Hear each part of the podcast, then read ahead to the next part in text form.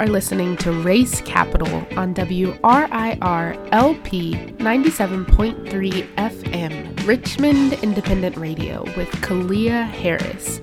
And it's our first episode of twenty twenty-two. Y'all, this week on Race Capital, we are kicking off the year and Black Futures Month with our very first COVID Watch episode. And it's all about community care in Richmond. We are so excited to dig in to some local mutual aid efforts that have been addressing the lack of personal protective equipment, or P P E, in the Richmond area. As the Omicron variant has ravaged the nation and the world, here in so-called Richmond, we have been navigating the mishandled pandemic. As COVID nineteen enters its junior year, there are many, many reasons as to why we are in this current predicament. Intentional decisions made by our government at the global, national, state, and local levels that prioritize money and profits over life and quality of life. Rampant misinformation spreading like wildfire, and of course, the so-called return to normal that has sped up viral mutations, resulting in so many deadly variants of COVID nineteen. And while this list could go on and on, in today's episode, we will focus on the severe lack of P P E, testing, and resources needed to protect ourselves and survive during this pandemic. First, we will kick it off with a discussion with all three Race Capital co-hosts before going into my conversations with Lauren Garcia, a current P H D student at the University of Virginia and V C U alum, and Natalie Del Castillo of River City Harm Redux.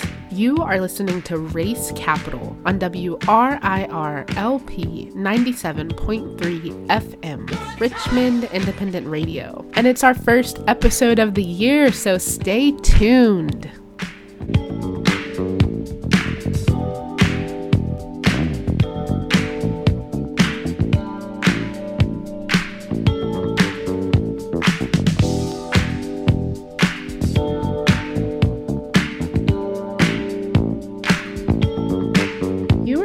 Race Capital on the week of Wednesday, February ninth, twenty twenty-two, with Kalia Harris, Chelsea Higgs Wise, and Naomi Isaac. And we are kicking off this episode talking about what's been giving us hope and what's lighting our fire. So, co-hosts, what's been giving y'all hope in twenty twenty-two? What's keeping the fire lit for you? Well, I will go first for this. Thank you so much for this question, Kalia, and for starting us off. I will say that something that's really been bringing me joy and lighting my fire is my little kid, my kid, Chloe, and she has really just been growing and learning and wanting to spend more time and wanting to know more, wanting to share more. And I can just find so much joy and stopping everything I'm doing that is considered quote unquote productive and turn to her and have such a good time and laugh so hard. And I feel really honored to be able to watch this little person develop and be proud and learn things. And I mean, I'll tell you today, I actually was like, you know what, I'm going to go ahead and, you know, really fully talk about the term abolition when it comes to jails and prisons, because she had brought up someone going to jail because we saw all of these cop cars go by leaving swim lessons. And I was like, well, mom, mommy actually thinks no one should go to jails and prisons because it resembles so much of what our ancestors went through with enslavement. And y'all, this girl got it immediately. And she's almost eight years old. And we had a whole conversation in the car about it. And, you know, you talk about Black History Month, Black Futures Month, and I see the future, a future, and it's so bright and happy. And I'm, like I said, so honored and grateful that I get to watch someone grow that's going to really contribute so much to our future. So that's been my light and my fire. Yes, comrade Chloe. Like, I swear to God, that kid is so smart, just so intuitive, like truly does pay attention and, you know, has some, I can see the theoretical, like the the clocks ticking in her head when she really does engage with this material. So that's why I just think it's so, it's so necessary, you know, that like, it's not even just the surface level that you engage with the subject with your kid. Is like, you need to tell them, you know, straight up what's going on, because they can't understand. They understand, y'all. So a story I'll, I'll share, the first week of Black History Month, my daughter brought home some papers of famous people that they were learning. And she came home and she said, Mommy, I asked why there were four people on my paper and only one of them was Black. And she just, she said she asked her teacher, and her teacher said, well, part two has more Black people on there. And she was just like, Mommy, I don't understand why there's always like less of us on there. And, you know, it's just these questions that come up. And she was like, I just don't think the school is teaching us the right thing. And so the fact that she knows she's getting taught the wrong information, it's not that we ain't here or we don't belong on a famous person list. It's just because she has been around and she's been listening. And it just reminds me that you can speak truth to kids, and we find a way to have a conversation all the time. Yes. Yeah. So I feel like for me, I really struggle with this question, not because there's not things to be hopeful, quote unquote, for, but because like, I don't know, I guess called part of my revolutionary practice that I, I want to resist hope as the driving, like finding a silver lining in the fact that, you know, we are witnessing, you know, just take it there, another stage of this genocide, this project that has been in place now for centuries, right? And so I feel like for me, it's been about holding on to memory and really remembering, you know, like we talk about the failure of this nation right now as being nothing new. But I also find a lot of strength and courage and wisdom in the fact that that means that this resistance, it's not new. And, you know, since the first musty boot, you know, reached Jamestown, folks have been creating systems of care. How could you not, you know, throughout enslavement, throughout mass torture, throughout kidnapping, literally being taken from your homeland and coming here and being forced to toil under foreign domination? You know, how could you not develop systems of care? And so for me, it's really been about remembering those people who have been forced underground, who have been forced into colonization, those queer folks, those disabled folks, those grannies, you know, those poor folks who have already forged out these systems of care that we're now leaning on as we see that, you know, the so-called United States of America uh, is not interested in taking care of the subjects that, you know, it has captive here. Uh, and so for me, uh, what recently has been grounding me is literally just sitting in that history, just sitting in that legacy of folks who, despite all odds, have continued to exist. The fact that we're here speaking, you know, speaks to the legacy of the systems of care and the systems of, and the methods of resistance, right? And so when there's not much to really, you know, sit and be hopeful about, when folks are starving, when folks are housing insecure, when folks are caged, you know, there, it's really hard to find hope in that. But what I can find hope in is that, you know, we have done it many times before, you know, we've survived. And that's, that's powerful to me. That's really encouraging. So yeah, that's kind of what I'm sitting with this month. We've done it before and we've survived. Yes. It's giving me Black August. And I don't know if that's the Leo in me speaking or uh, what, but that is what I get from the vibe I get from what you were saying. And I really do identify with a lot of pieces of it, because part of the reason why I think this question has come up for me is because I am wondering what's giving other people hope, because it's looking a little grim out there, not gonna lie. My fire is definitely lit, it's hot, it's expanding, and probably dangerous, right? Um, the amount of like rage that I feel like I have for just all of the stuff that has happened, even since we've been able to come together and record together, like just disappointment after disappointment. But there also have been some pretty awesome wins. And even in recording this episode with our guests and reflecting on those systems of care and the legacy, even in the last, like our recent history, that to me was like really powerful to just actually sit in that and think about it and reflect on it. And within the V S P N, we've been doing a lot of deep assessment, which has me in reflection mode, which kind of has me thinking about the wins that we've, the lessons that we've accomplished. And in that, there's something beautiful to be learned and felt. And I think that's just something that I've been enjoying within this Black History Futures Month. That and just connecting with people again, whether it's on Zoom, FaceTime with my friends, playing with my nephew, just actually feeling like a human, I think has been a, a big thing that's grounding me and probably maintaining the aforementioned fire. Yes, we need people. Yes.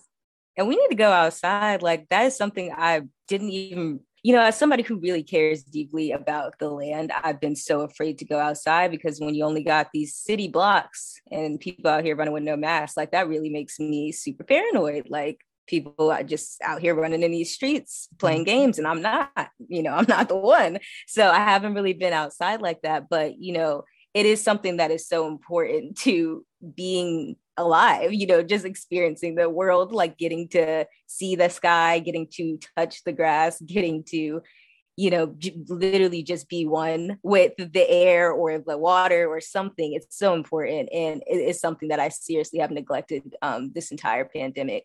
And just getting to be outside has been really, um, really grounding for me, you know, out, outside of just remembering, uh, you know, our ancestors, those who exist in being form, but like literally remembering the land and like just going outside and picturing what once was there is so relaxing to me, because I know it will be there again in the future if we just keep on like we keep it on. Um, and yeah, so that's, that's brought me a lot of joy. Just seeing the little squirrels do their thing. It's so cute. Yes. And speaking of people running around without masks on, that is exactly what we are going to be talking about on today's episode, is the serious lack of P P E in Richmond all over, and ways that our community members are addressing the need through mutual aid. So y'all, be sure to stay tuned. We got exciting stuff brewing this year. This is just the first episode. So y'all stay tuned. And just a reminder, you can find Race Capital episodes anywhere that you listen to podcasts.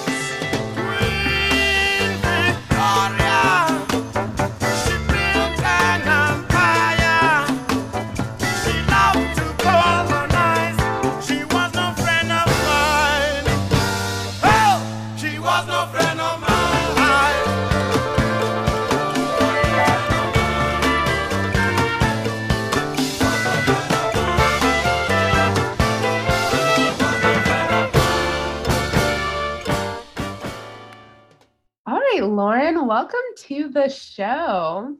Can you tell our listeners a little bit about yourself? Sure. Um, my name's Lauren. I use she and her pronouns. Uh, I'm currently a student at University of Virginia in Charlottesville. Um, I was a student at V C U for four years. I was getting a part-time master's, and so I lived in Richmond for five years. And got really involved with organizing there. Um, but yeah, I'm just doing this PhD life right now. And do you mind if I ask, what are you studying? Not at all. I study sociology. Um, so I have a I have a bachelor's in anthropology, a master's in sociology, and now PhD in sociology soon. Yes, give us scholarly goodness. That's wonderful. You are now in Charlottesville, you're pursuing your PhD, and you're at U V A, which we know is really just a mess with this COVID situation. And so can you kind of tell us, like, what has been the situation on campus? Um, how how is the how has the university been handling COVID, and how have you been navigating it as a student? Yeah, so there's like an individual personal level to it, and then, you know, the institutional level. So personally, I have a disability that I need accommodations for. And because of COVID, I guess a lot of students were trying to get accommodations to do remote learning, and the university cracked it down on it pretty hard. And so if you hadn't tried to get those accommodations prior to the Delta variant surging, they weren't even giving it out. If you hadn't applied for the accommodation previously, they weren't giving it out, which was really difficult because it was my first semester last year, um, last fall. And so I found that the disability accommodations process was really complicated by COVID. And also because the university is so tied to this back to normal narrative, it's almost like disabled people get in the way of that. And so I felt really um, extra marginalized my first semester. Thankfully, they've become a little more lenient this semester, especially with Omicron surging at the beginning. But even still, there are no, there was no P P E given. They have lax rules about masking in indoor spaces. You're allowed to, well, last semester you were allowed to eat and drink inside, which is just not the move. COVID's still here, and it's really disappointing to see the way the university at large handled it. They also are piecemeal doing things per department. And so in the sociology department, I know I brought up, you know, can we get some K N ninety-fives? And my department supplied them for us, but it's not the same across departments. And they also only supplied them for the graduate students. Wow. So that's interesting. Yes. And just hearing that the universities, and this is not just a U V A thing, but that universities are not providing masks, the bare minimum, as they're taking away the mandates for vaccines and masking. They're not even providing it to the students or uh, workers, or if they are, it sounds like it's very selective. Very selective and very piecemeal. That's what we get when there is no uh, well-planned institutional response to a public health crisis. You know, departments and individuals have to fend for themselves, and that sucks. Because we don't just stay in our departments, right? We all take classes outside, especially undergraduates. And so, yeah, super disappointing. The the revoking of the vaccine mandates and the mask mandates, it's really, it's really hard to deal with. Yeah, and I know at U V A, the student council has been working to distribute masks. So it's almost like it's on the students and community members themselves to distribute these things. You know, that's not tuition money that is going to that. That's community money. But I'm wondering a little bit about this P P E drive idea that you brought to the Richmond community. What sparked that idea and how did you get it started? Yeah, so Twitter. I saw a tweet. You know, I feel like people are really negative about the internet. I feel like we grew up in an era where everybody was like, don't talk to strangers online and like, be really careful. But as far as the last few years, I've found that the internet is the best space for organizing and really like creating tangible offline change. And so I saw a tweet from somebody who I didn't know, but I saw that some friends had commented on it. Uh, you, Kalia, Chelsea had had made a mention on it. And I was like, listen, let's just do this. It was about how the government is very clearly not going to give us what we need. And so how are we doing this for ourselves? Which is a thing that we should never have to ask. But also, if we have to, let's just do it. Um, and so my birthday was a week away. And I was like, I'm just going to ask people for money. Um, because I know last year, that's what I did with providing some stuff for our community fridge. So last year, the fr- the first fridge was opening around my birthday. And I was like, I'm going to place an order. Who wants to help? And I got an incredible response. Again, the power of Instagram and Twitter. But I decided to do the same thing for my birthday. And I connected with a bunch of Richmond orgs. And they were like, yep, raise the money. I bought the stuff. I had some friends help me put kits together. And my wonderful saint of a partner, Anthony, he also helped big time. And he drove them to different organizations in Richmond. And we got masks to people. That easy. That is amazing. And so the tweet, which was from a comrade in D C, Jordan DeLoach, actually was calling people to action about this government. The governments, the institutions are not showing up. They still haven't, right? This was, a, I think, a month or so ago. What was your birthday, Lauren? So it's about a little over a month ago on the yeah. second. Okay.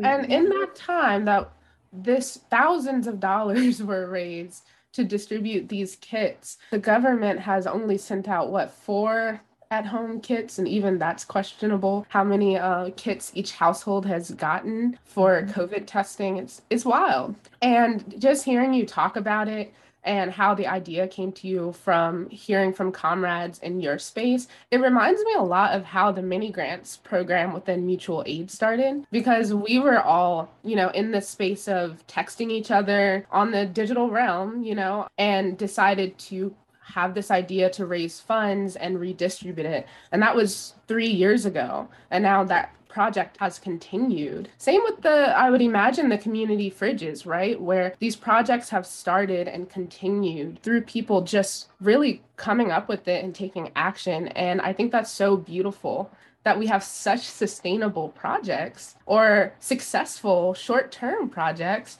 because we're doing it ourselves.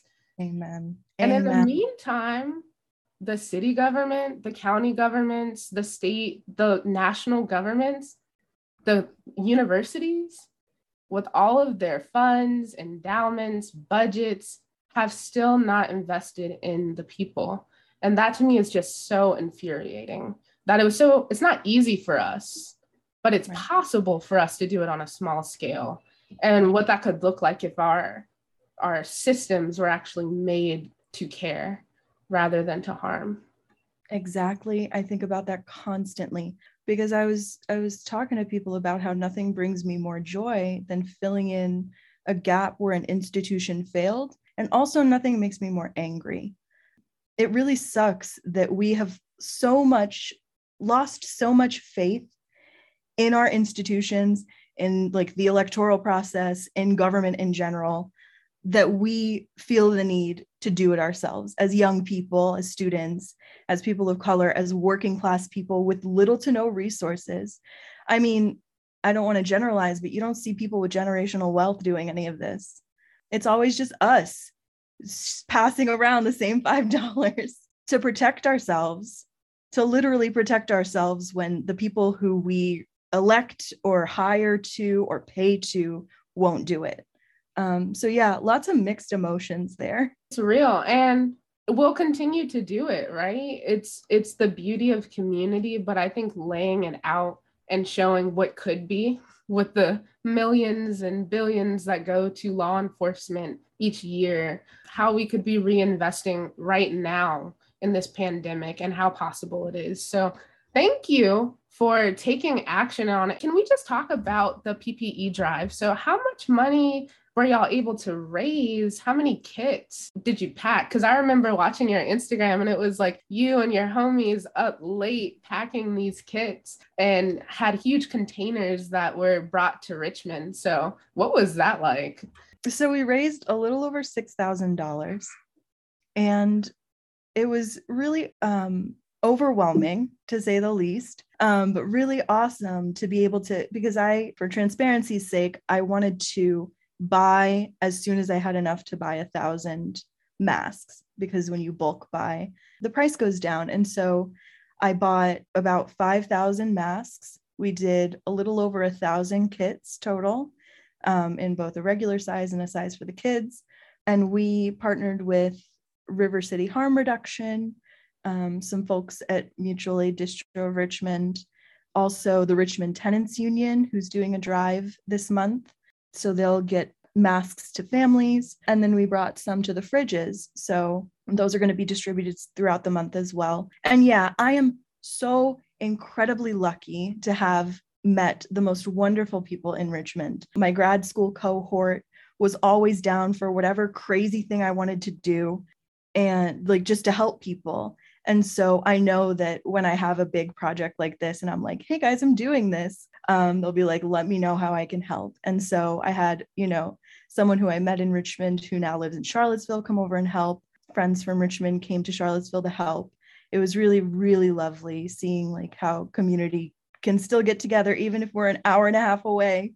And a lot of our most recent episodes have featured community members from Charlottesville. And something that I've been learning, especially in my time with Virginia Student Power Network, is how similar in some ways Richmond and Charlottesville are. And so I often call us sibling cities. And so it's so beautiful to see that collaboration happening here.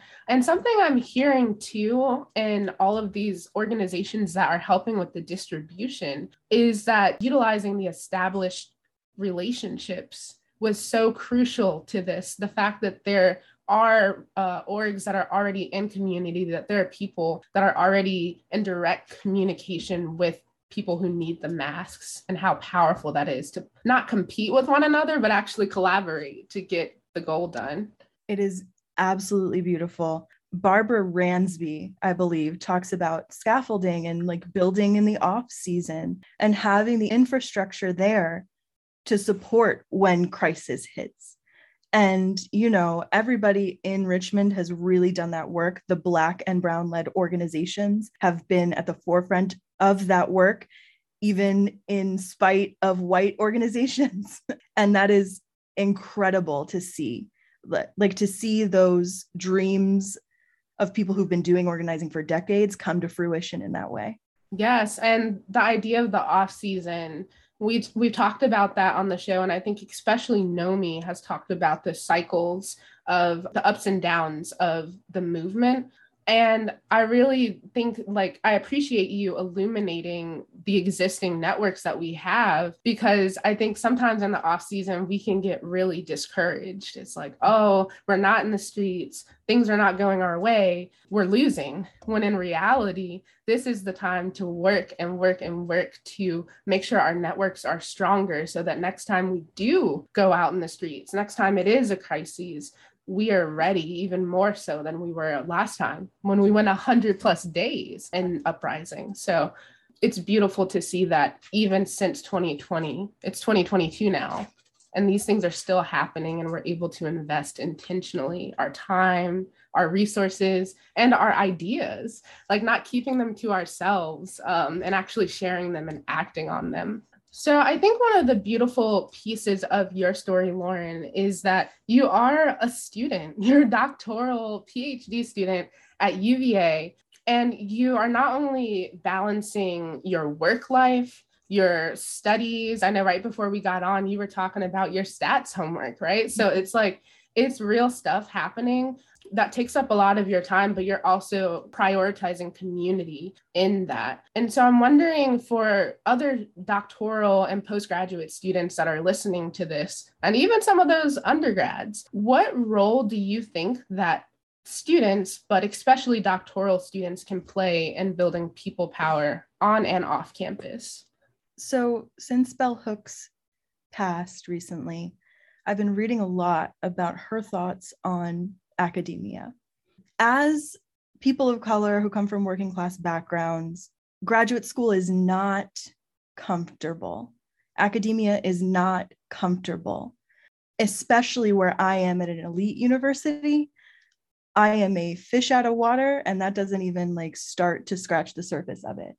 And so Bell Hooks writes about how in academia, people take for granted that they have had a radical political education. And we don't get that, especially as the institution of higher ed in general gets increasingly corporatized and financialized and eaten up by capitalism, where business presidents are the presidents of universities and they have no real academic experience. It's so important that we prioritize radical political education at the university. And it is a beautiful space. That's what Bell Hooks talks about, a beautiful space for that radicalization. And so I'm thinking a lot about that, and how academia is not just this horrible place for us. It's a place where we can find each other. And that leads to organizing. It just naturally happens when working class people find each other. We talk about our material conditions. We talk about our experiences. And that's what leads to taking some action. And that would not happen if we were not in this space. We have such a specific outlook um, and point of view that has traditionally not been in the university. And so I think that the role of a student is to agitate.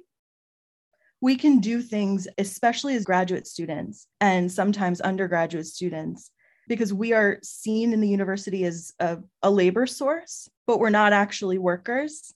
And so we're in this weird middle spot where a faculty member may not be able to speak out, especially if they're not tenured. But as a student, we're both a consumer and a labor source. And so we get to have a little bit more of a say. Um, so I think that is the role of a student in the university. We can band together, find freedom and joy in speaking with each other about our experiences, and then take the fight to the institution. Yes. And the, the beauty is that grad students and undergrad students can collaborate, right? And especially over the last year, we've seen the beauty and power of graduate students and doctoral students organizing both on the labor front um, and just in academia in general, whether it's Columbia University or these other schools where people are striking, where they're coming together and having these organized campaigns. Um, and it's powerful. And I think sometimes when we think about college, we think of that four years where people are on campus, um, which is actually not even accurate for undergrad students, right? But especially misses those other pieces of the student experience. And so thank you for lifting that. And I hope that there are students listening, there are faculty and folks in the university community that are hearing this, because what I'm hearing, I mean, I'm I'm out of grad school a couple of years. It's been a minute since I stepped on campus, but what I'm hearing is using the university as a site of resistance, as a place to have care um, and center care. And I'll add expropriating resources as possible, right? Because we know that U V A is hoarding wealth, billions in endowment funds. They'll get millions more from the state after the legislative session. And they're not even giving people masks.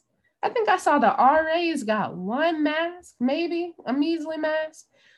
And so what does it look like for students, for faculty, for staff to have these programs to raise funds and distribute these uh, P P E to the community? And that's not just students and workers, but that's the community that the university is a part of. So I'm just sitting here with ideas, child. I just, I love it. And I love what you have brought to Richmond. I think I even saw maybe Blessing Warriors was getting some masks. Warriors, yep. So that's a real success. I know we'll talk to Natalie a little bit about how distribution has been going as well. But how can folks that are listening to this, that are inspired by the work that you're doing and also just your analysis, right? How can they support that work and the efforts that you're a part of?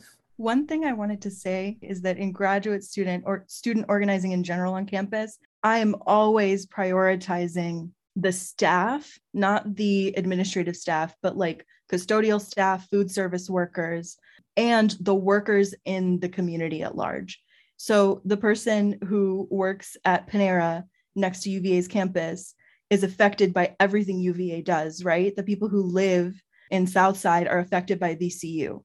And so it is, it would be an incredibly important message to me to get out that as a student, we need to be thinking about how the university affects the community, especially because I, like I said, we're in the position to make demands that faculty is not, and that the community at large is not. And so use the power that we do have for them. And as far as um, supporting, just talk to people around you. I think we get really siloed in our in our jobs, at our schools. We get siloed in what we're doing, and we don't take time to talk to people around us. Like, have you ever had a conversation with your neighbor? Like, that's how tenant organizing starts to happen. Our fates as students, our fates as people in a neighborhood are linked with each other. We have more in common. And when we talk, that plants seeds for making things better. So yeah, talk to a neighbor. That's my, that's my ask. Y'all heard it here first, listeners. We are asking you to talk to your people and talk to somebody new. You don't know what kind of ideas can spark. I know watching the tweet from Jordan, who I met in undergrad in Nova, come all the way down to Charlottesville, Virginia, to end up with a P P E drive in Richmond. Like, that's wild. And also beautiful how that happens. And so we can do all that by talking to each other. Lauren, you came here with a message and a lesson for us today, and I thank you. Thank you so much for joining the show. And you know, you're welcome here anytime. We'd love to have you back. Thank you for having me. Thank you for all the work you all do on this narrative push. So important. Thank you.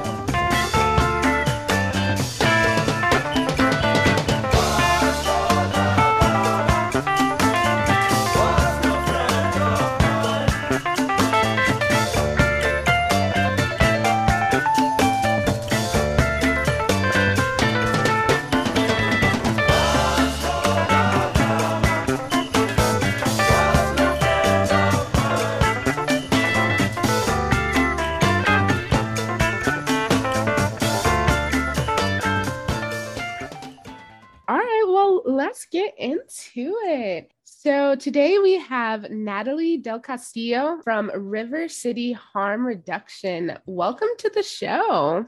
Thank you so much for having me. I'm so excited to be here. We're happy that you're here. Can you tell the listeners a little bit about yourself? I'd love to. My name is Natalie Del Castillo, and I am a first-generation Peruvian American who was born and raised in Northern Virginia, specifically Fairfax and Loudoun County for the NOVA folks listening. Um, I joke with people that I was radicalized out of the womb because as the child of immigrants, community and mutual aid have always been a core part of my life. I moved to Richmond this past April in twenty twenty-one after going through a lot of life challenges uh, due to the pandemic, really. I knew I wanted to tap into the community and find ways to serve others when I moved here, but I wasn't sure of how to do that. Thankfully, I met my friend Anna, who was actually involved in harm reduction um, in Richmond, and I was familiar from a very surface level, but Anna's passion for this work is honestly what drew me to it. I have a lot to learn about this space, and I'm grateful to have so many mentors within our group, River City Harm Redux, that graciously share their knowledge. Well, we are so happy that you are here in Richmond. Can you tell us a little bit about River City Harm Redux and also just harm reduction as a concept? What kind of work are y'all doing and who are you engaging in your work? Definitely. So, like I said, I was fairly new to harm reduction. Um, you know, I had actually watched, I love telling people about this episode. There's a show uh, from BuzzFeed, I believe, or something like that. It was in twenty sixteen, and they did a profile on a Seattle safe use space. Uh, and I believe it was like an, an overdose location in Seattle uh, where people could be safely monitored and taken care of if needed. And that really sparked my interest in this work because I think for me personally, a value that I have always lived with or believed in is that a human being, no matter what, deserves to be loved, supported, and kept safe. And that's always been something to me, even from like being a child, I believe is true, no matter who that person is or what they struggle with. And so harm reduction caught my eye because I believe at the core of all harm reduction work is that we just want to keep everyone safe, regardless of what they may struggle with or what they may do in their daily life. Yeah, that's that's it. And so for River City Harm Redux, the way we like to see ourselves is a group of grassroots activists who provide free harm reduction supplies, which includes naloxone, uh, aka Narcan, safety supplies like syringes, smoke kits, snort kits, and additional mutual aid, which includes food, books, clothes, hygiene products, menstruation products. And this goes to anyone who needs them, as well as we provide education and advocacy about harm reduction, especially locally. We do in-person outreach four days a week, every week, and we serve Richmond and the surrounding areas. We are one hundred percent funded by the community. And a little bit about the work we do and who we serve and engage. This group started pre-pandemic in twenty nineteen, and we've grown from five or six members to around fifteen members currently. This growth has been massive as we navigate this never-ending pandemic. Our goal has always been to give folks what they need, no questions asked. We've always aimed to reach community members who use drugs, who are houseless, but in reality, we serve any person in the community who needs support. When we're at the table at outreach, we always say, take whatever you need, take whatever you want, and take more for others if you need it. That's real. And that growth from, you said around five to fifteen people, that's incredible. Hearing from twenty nineteen to twenty twenty-two, like that's really wonderful to hear how you all have been able to expand and remain sustainable. And this no questions asked approach to the work, I think is something that I really appreciate and it's cool to hear about. So how have y'all been navigating the challenges that have come with the mishandled COVID pandemic? Because it's been a hot mess. It has been so much. Um, I honestly think doing this work had opened my eyes personally to how much the struggle was different for everyone based on whatever, you know, your situation was. River City Harm Redux has worked throughout the entire pandemic. So we've honestly just had to navigate things week over week. Um, we were getting loads of masks and hand sanitizers from Mad R V A early in the COVID days, which was so incredibly helpful. And we included information around mask wearing, sanitizing when things were super unknown uh, to the community. And we go back to March twenty twenty, support services closed down at the top of COVID when everyone was just trying to figure out what to do. And so during that time, we really did anything we could. Uh, we had a small housing fund, so we handed out tents and sleeping bags. Um, we were able to, and this effort specifically, we were able to support folks who couldn't access shelter or who weren't interested in going to the big room that the city housed folks in, because obviously that was a rightfully terrifying option to choose from when so much was unknown. And with the most recent waves of Omicron, we faced a ton of scheduling challenges as our members and their families also struggled with COVID spreading like wildfire. You know, we have parents in the group, we have students, we have people that work in the service industry, retail, um, all kinds of jobs. And so we felt really grateful for like the multiple partnerships with other community groups through the pandemic that have helped us provide supplies to the community and us to stay safe. Yeah, that's incredible. And I know y'all have been out there because working with Mad R V A and helping to coordinate some of the efforts, it's been clear that we can always call on you all to kind of help out or collaborate on things. I think it's beautiful because what we're describing is something that we've talked about on the show before, of this ecosystem of care and like how that is related to the work we're doing to abolish the systems of harm, is creating these sustainable systems of care and networks that we can work together to get stuff out. And even the most hectic of times, like at the height of the COVID pandemic. Yes, definitely. I mean, I think I realized very quickly joining the group, you know, I didn't get to see that kind of initial coming together moment in March twenty twenty. But when I joined a year later, it was so obvious to me that the community, the community support in general, but also support from these, like that ecosystem that you mentioned, um, is really what carried us through this entire thing. You know, we are continuing this work. We were able to grow those members because of the support we got from these groups. And at the end of the day, I just hope that, you know, this continues for as long as all of us have the energy to, and for the generations that come after, just because it's it's a beautiful thing. I think it's what's made me feel at home in Richmond so quickly. Yes, it is. And something that Lauren and I were talking about too is how these things are funded by the people, they're created by the people, they're done by the people, and how this could be what our reality was if our economy was one that actually invested in the people rather than violence and separation. Yeah. And so hearing you describe even how you all are funded, who's involved with it and who you're serving, I think that it's a beautiful example of the type of projects that we can just kind of come up with and enact. Definitely. And this actually takes me back to a thought that I meant to share. This is attached to kind of how we started. Um, I wanted to share the story from some of our founding members since I wasn't a part of that, but, you know, I got to chat with some of them before this conversation. And I learned that this group really got started after some of our founding members' personal experiences working in state-sponsored orgs. They realized that state-sponsored programs options were not in touch with the reality of the criminalization and resulting trauma of the drug war. People in need were coerced into giving a ton of personal information for data reporting in exchange for critical and life-saving medical supplies. These options are super controlling and not actually about giving power and autonomy to folks who use drugs. And the idea for us, Uh, meaning River City Harm Redux, was to fill in the gaps of what state-funded sites do, but with no barriers, like we've talked about. The group decided early on that we would focus on community funding and organizing in order to serve anyone in the community that was in need. And community support is at an all-time high, and it's given us the ability to continue the work we do and expand it week over week, which includes this P P E drive, everything that's happened recently. It's just been massive.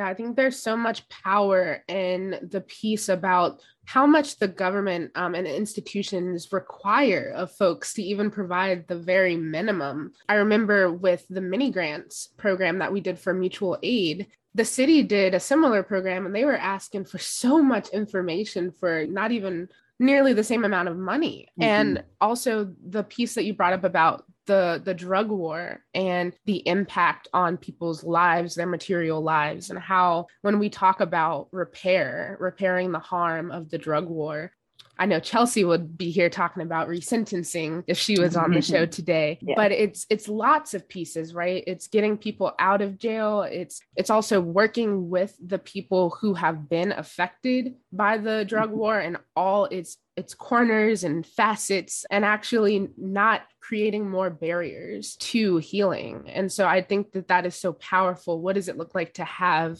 support without barriers? Yeah. I mean, and, and that's the, that's like the reality we're facing right now, right? Is that, like we've said, we can exist and live in this kind of perfect world that we all imagine with like this ecosystem of community support. We just need everyone to imagine it with us, right? It, it is possible. And I think, you know, in these spaces, we all recognize that it's possible because of the work we do, because of the people we're amongst, but I think for me, as I get deeper in this work, I, I'm really curious of how to bring everyone along. Like, how do we make others believers into doing these things, right? Like resentencing and, like you said, removing the barriers for people that have been wronged over time. Um, it's it's actually really interesting uh, segues kind of to another part that I did not mention about R C H R is that we started off in twenty nineteen and it was very, you know, a little loosey-goosey, and the pandemic really put it into full drive of how we needed to get supplies into people's hands. And the group transitioned into delivery-based services to get supplies to the areas surrounding Richmond where there was lack of access. And we did deliveries all over, even out to places like Petersburg. We found that the delivery model wasn't equitable. And we thought that with outreach, we could serve more folks that needed it the most by going directly to the areas they're living and hanging out in. Setting up in predetermined locations on a weekly basis allowed us to reach more houseless folks, more underrepresented people who are Black, Indigenous, or people of color. Outreach has also helped build our visibility amongst the community in general. So I think here, this was such a great example of the group seeing something after a few months with the deliveries and realizing that it was not reaching the people that needed it most. Um, and, and it was create, there were barriers, you know, there was a cell phone. You had to have a cell phone to text us and let us know that you needed supplies. And then you had to have the time to wait for a, a someone to drive out there. And, and not everyone has those luxuries. And so I think we've just really learned, obviously, we don't have data to back it up. And we don't really want to have that data to back it up because I think that just creates more barriers. But I do know from just the week over week and being an outreach that the word is getting out and more people find us. We have people drive from Williamsburg to get safe use supplies. We we see people from all over. Um, and while we don't do deliveries, we definitely still maintain a line, uh, a phone line where we will get supplies to people if they are in super need. And yeah, I just feel really grateful for the group that we have right now. It's it's really, it's really great.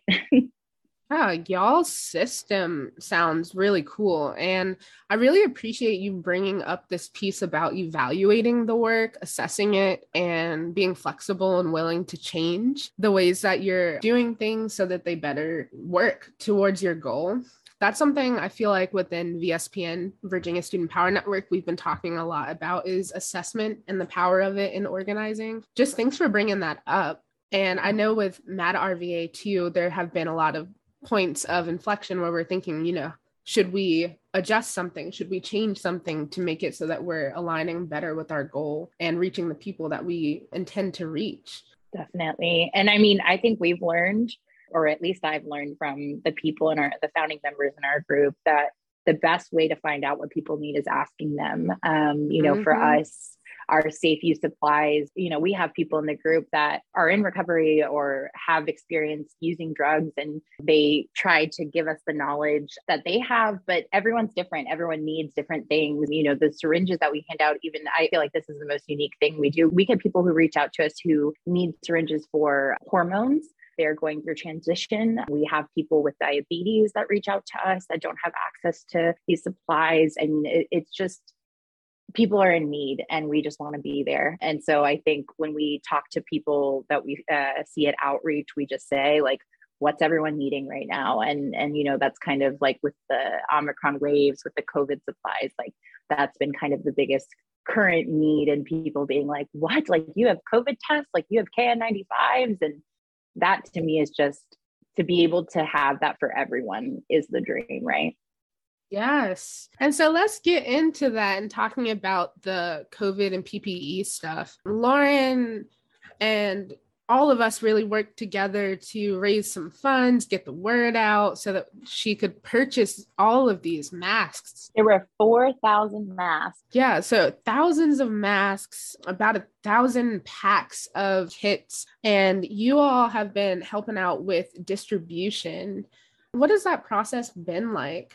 Yeah, so the P P E drive has been honestly a fresh breath of life for us at Outreach. Um, the Omicron wave was hairy, as I said before. Uh, it was a lot, and you know, all of us were in the same kind of situation, and we were even debating, you know, what do we do about outreach? Obviously, there's some risk there. We're lucky that our group is all vaccinated and boosted, but we all kind of, you know, sat around and talked at one of our meetings. Um, do we continue outreach? Do we continue with this risk? And we all agreed that those of us that could, that had the access and luxury to stay at home or didn't have kids at the house or elderly people or immunocompromised family members, things like that. And I was one of those people. I think those of us that were able to, um, you know, stepped up when we could, and those that weren't helped in other ways. We have so many jobs in the behind the scenes um, with just supply purchasing, ordering from all kinds of places, and working with partners, making pickups and all kinds of stuff. So everyone is just a vital piece to the whole operation. And so back to the P P E and supply distribution, right before Mad R V A, and I think that was Colleen with Mad R V A connected to South Sea and Raise Capital. We were going back and forth in our group chats about how we could raise funds to buy P P E and other COVID supplies to keep the community safe. When we heard about partnering with y'all and L C for the mass drive, we were so stoked. People like, I, I think I wrote to the group chat, and everyone was like, what? Like, how did we just, like, we were just talking about that. Like, how did that just come up? And, and it made me, it was one of those like really, really glowing moments where I was like, man, I love Richmond. Like, this is awesome. Um, and uh, yeah, people at Outreach have just been so excited to have access to these supplies to stay safe. Someone said to me, I actually have never seen one of these like rapid tests. Um, I would love to try it. And so I was so happy that they could. And so those tests, we were also able to secure a donation of seven hundred COVID tests that came at the same time. And so some of those have been passed through the different groups that are organizing alongside of us. And yeah, we continue to hand out those materials. I think we just got one hundred of those mask kits, plus thermometers and pulse oximeters and COVID tests to a group called Blessing Warriors here in Richmond. And that was a really nice handoff. And just running the COVID corner at Outreach has been a really big source of joy for me lately. It makes me really happy to know that people can feel safe, because everyone deserves that. I remember that moment where we all kind of shared one singular brain cell and had that, that same idea at the same time. And honestly, those are the moments where I feel like these types of projects are usually born, the, the networks are reified, and it's so beautiful to be a part of it. It gives me goosebumps even remembering. Yeah, same. So if people are listening to this, they're in the Richmond area, and they need COVID supplies or really any of the resources that you've mentioned here, what's the best way to contact you all?